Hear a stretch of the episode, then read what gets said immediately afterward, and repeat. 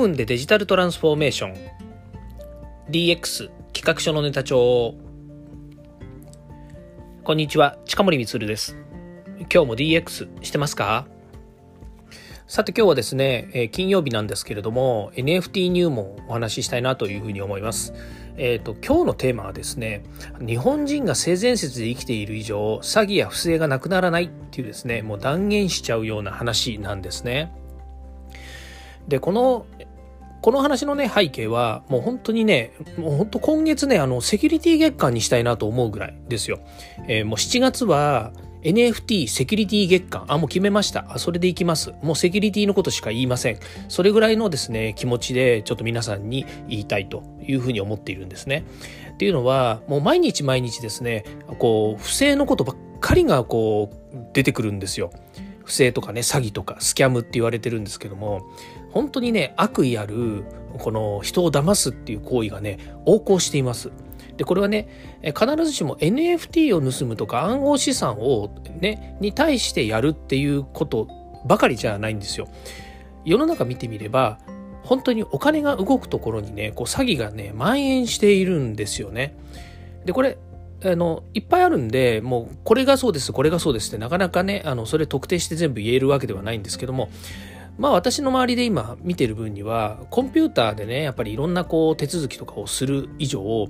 そのコンピューターでやっているそばからですねこう右から左にこう情報が飛んでくるんですね例えば今日あった情報とかですとある、まあ、あの、え暗号資産の、暗号資産を通じて NFT の売り出しがある、そういうコレクションがあるんですね。まあ、当然ですけれども、まずこれ、あの、コンサートチケットだって一緒ですよね。何月何日の何時から、えー、コンサートチケット、例えばジャニーズのね、コンサートチケットが、えー、発売になりますって言ったらみんな電話かけまくってたわけですよ。で、最近だとね、えっ、ー、と、インターネットのサイトからね、申し込みをするんで、一生懸命ね、こうやってこう、え申し込みをして、で、サブミットボタンつってね、申し込みボタンをピッピッピッってこう押したりするんだけど、やっぱりなかなか繋がらないし、押してもね、パンクしちゃったりとかっていうのがあるので、また繋ぎ直したりとかっていろいろするケースもあるんですよね。それと同じようなことが暗号資産にもありますし、NFT を買うというですね、まあ、NFT 特にですね、数が限られてるんですよね。少ないものですと1体。で、多いものですと数千体っていうね、まあ、数万体の時もあるんですけども、でも結局それって数に限りがあるので、やっぱり人間のね、本能としては欲しいものは欲しいわけですよ。ね、いくら払っても欲しいとかっていう問題は別にしてやっぱりね手に入れられる権利があるんであればそれが欲しいとなるのでみんなやっぱりその時間になったら集中的にアクセスするわけですね。ところがねその数十分前とか1時間くらい前にねあのメールが届くんですよ。であなたはこの何々のプロジェクトに入札しますよねと。でそんなあなたに特別なプランがえ、運営事務局から、えー、出ました。で、それは今から2時間の間に裏から、え、何体ね、まあ3つとか4つとかね、普通だったら2つしか買えないんだけど、えー、と5つ買える、えー、用意をしましたと。で、それは、えー、と延べ何人しか、えー、通知していませんし、その何人しか買えないようにしてありますので、ぜひどうぞ今から2時間以内に、えー、入れてくださいと。だけれども、そのご案内した人数がカクカクしかじか人数いるので、みんなが入あのみんなが申し込みをしてしまうと、えー、もうなくなってしまいますと。ですからこのメールをつ受け取って、えー、速やかに、えーとまあ、ここからこの URL からえー、ミントしてください。ミントって言ってるのは、えっ、ー、と、購入の手続きを取ってくださいというふうに出てくるわけですね。ちょっと長くなりましたけど、えー、なぜメールを送った人は私がそれをそのプロジェクトを、えー、入札するっていうのが分かってるんでしょうね。そしてその分かってるのはまあよしとしてもその入札に関しての情報があまりにも生々しすぎる。ね。結局ねそんななんかね夢みたいな話ってないわけですよ。あのまあ、夢みたいな話っていうのはねあのみんな平等でとかねやってるにもかかわらずねあの事務局が特別に裏から手配をしましたなんていうのは絶対ないわけですよ。だけどねこれしょっちゅうこんなのが来てるとね、ああ、またね、始まったよって、なんだよ、またこれ URL 見る URL 見るとね、なんか普通の URL とちょっと違うじゃんと。ね、あのそれからねまさかねこの事務局の中の人がねこんなことをね言ってくるわけないよとかねなああるんだけどみんなねそれ信じちゃうんですよね。特に日本人はね性善説で生きてる人たちだしそのね例えば1万円2万円って結構な価値ではあるんだけれどもやっぱりそういう特別な、ね、コンサートチケットとかもそうなんですけど特別な価値のあるもの自分にとって都合のいいものとかねそれからこれから、まあ、未来、えー、価値が上がるものとかね、えー、誰も持ってない特別なキラキラ感があるものとかねもう弱いんですよね。だから騙されちゃうんですよ、まあ、正直言うと騙されちゃうわけです。もっと言うとあのそういうのに慣れてないっていうのもあるのかもしれないですよね。騙されることに慣れてないとかね。騙された後でもまさか私がそんなことに出会うなんてとかねなっちゃうわけですよ。まあそれはね私も日本人だし、えー、そうそう騙されることなんてね世の中ないので、うん、不正が不正を受けることなんてねそうそうないんですよ。それはねちっちゃいことならあるかもしれないですよ。だけどねあの正面切って騙されることってそうそうないじゃないですか。だけどこうねインターネットの世界ですとか例えば、えーとまあ、日本人日本人以外っていうね人種の枠を超えてっていうようなねなんかあのー、そんなこと言うなよっていうのはあるかもしれないんだけれどもでもこと日本人がっていうふうにくくるとねほんと性善説で生きてますよね。うん、悪いことは起こんないし、えー、悪い人はいない。ね、財布は落としたら必ず警察に届いて中身も抜かれずに戻ってくる。ね、もうね他の国でしてみたらね他の国っていうのは海外でねそんなことがあったらねもう一切戻ってこやしないしからね自分たちのねあの自分自分のね自己防衛とかねあの自己責任なんだけれども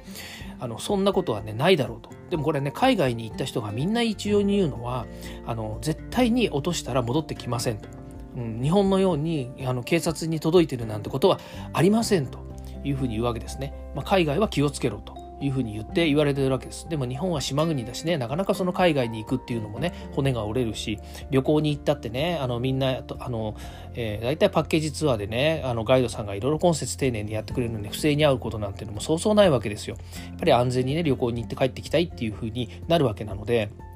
まあそう考えるとね、今、こう自分が、自分一人がね、えー、外に向かって、個人がね、外に出てって、インターネットでね、外に出てって、で、いろんなね、海外の皆さんとも、国内の皆さんともそうですけれども、あの、対等に渡り合える。ね、でも、気軽にやっぱり行こうとするわけですよ。インターネットサーフィンと同じように、ね、サクサク検索して、サクサク入ってってね、で、やったー権利が得られたみたいな感じで物を買ったりもするわけですよ。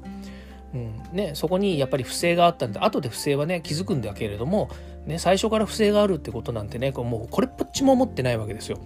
うん、やっぱりねそういうようなものではあのダメなのだということをよくよく知らなければいけないんだけれども、ね、後になってから気づくんですよね。その大切さにお金の大切さもそうだし不正に合わない自分自身のね自己防衛の考え方もそうだしね、うん、やっぱりねそういうことをねどんどん考えなきゃいけないなというふうに思うんですよ。それでねあのまあ騙されるのはねもうこれはもう騙されないようにするしかないっていうのがあるんですけども実はね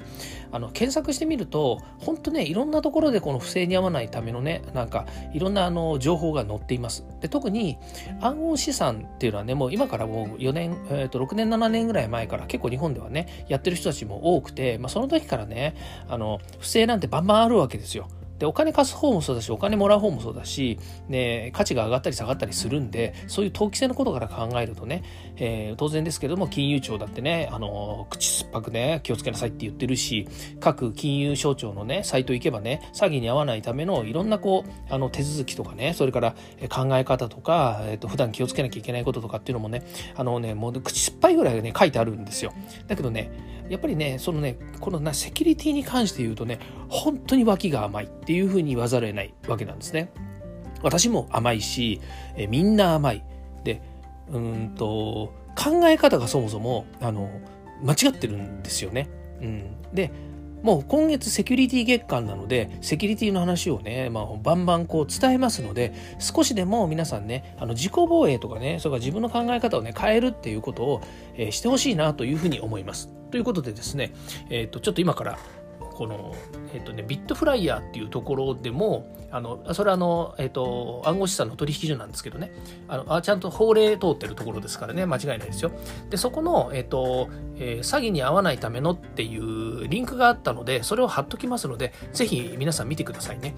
えーまあ、少しでも自己防衛、それからね、あの自己責任ではあるけれども、自己防衛をぜひ努めていただければなというふうに思います。えっ、と、今月ですね、実はあの、そういったいろんなプロジェクトとかですね、新しいタイトルがどんどんね、こうリリースされてるんですよね。あの、結構注目的なものがあって、えー、昨日なんか、えー、昨日と、一昨日かな、一昨日えっ、ー、と、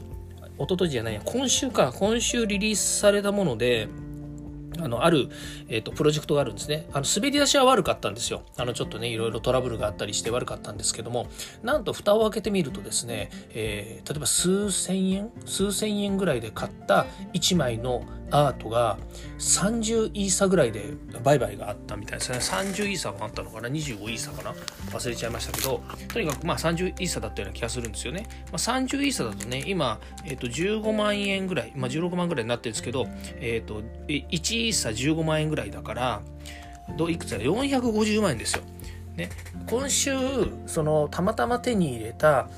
あるコレクションの1枚の絵が、まあ、5000枚ぐらいこう、ね、と販売されたんですよね。でその絵がね、えー、30イーサーぐらいになるなってるわけですよ。爆上がりしたわけですよね。まあ、その1枚だけなんですけどね。うん、それでね450万になっちゃうってこれ何ですかね宝くじに当たったみたいなもんですよね。やっぱりねこういうのってまあ極端なこと言うと宝くじも一緒ですよね買わなければ当たらない。うん、NFT もそういうコレクションのね、まあ、リビールって言ってるんですけどもその買った後にねあの全て買ったカードっていうのは全部一緒です。トランプの絵柄の、えっと、表側っつったらいいんですかね。全部同じ絵柄のものが5000枚ぐらいありますと。で買った後皆さんそれぞれに配られていますけれどもリビールといってね一斉のせいで開けられるようになるわけですね。裏返しされるわけですよ。そうした時にねそれぞれ皆さん1番から5000番までの番号があるわけですよね基本的には。そのぐらいのランク付けがついてるレアリティっていうんですけど。でそうするとそれのやっぱ上位のねあの10番10番とか100番ぐらいまでに入れば当然価値が高いっていうふうになるわけですよね、まあ、それに応じてねやっぱりこうかあの二次流通といってね、えー、あのね高レアリティのね商品買いたいとかっていうふうになるわけですよ。これもね人間の心理だからしょうがないわけですよね。やっぱり人気のあるものは人気があるし人気のないものは人気がないわけですよだからそう考えるとねその5000枚買ってまあたまさかねあの10番人気ぐらいまでのが取れればねまあ、30イーサとはいかないけれども、まあ、1イーサ以上例えば、えー、数千円で買ったものがね、えー、15万円ぐらいになるわけですよ。それはねみんな買いたくなるわけじゃないですか。俺はまあ投資だといえば投資ですよね、まあ、それが今火ついてブームですと。言いながら日本人はまだ1万人ぐらいしか、えー、この NFT ってものは買ってないと。あのまあ延べじゃないですよ。延べじゃなくて、えっと、大体 NFT を買ってる人っていうのは大体もう分かってるんですよ。あの1万人ぐらいだっていうふうに言われているので。だからねそういう世界なわけですよね。ぜひねあのー大切な資産をね、守っていただきたいなというふうに思うんですよね。もうこれ450万円になったからいいやっていう話をしてるわけじゃないんですよ。あの、いいねとか言ってる話とかね、まあそれがね、面白いギャンブルの話だねとか言ってるわけじゃないんですよ。とにかく自分の大切な数千円でも数万円でもね、10万円でもいいんですけど、自分の大切な資産を守るためにやらなきゃいけないことがあるっていうことだけ覚えておいていただきたいし、そのための自己防衛のためのね、いろんな、えっ、ー、と、なんでしょうね、情報とか、えー、そういう書いてあることもね、いっぱいあるんで、そういうのもぜひ見ていただきたいなというふうに思っております。ということで今日はこれで終わりたいと思います。今日も聴いていただきましてありがとうございました。ではまた。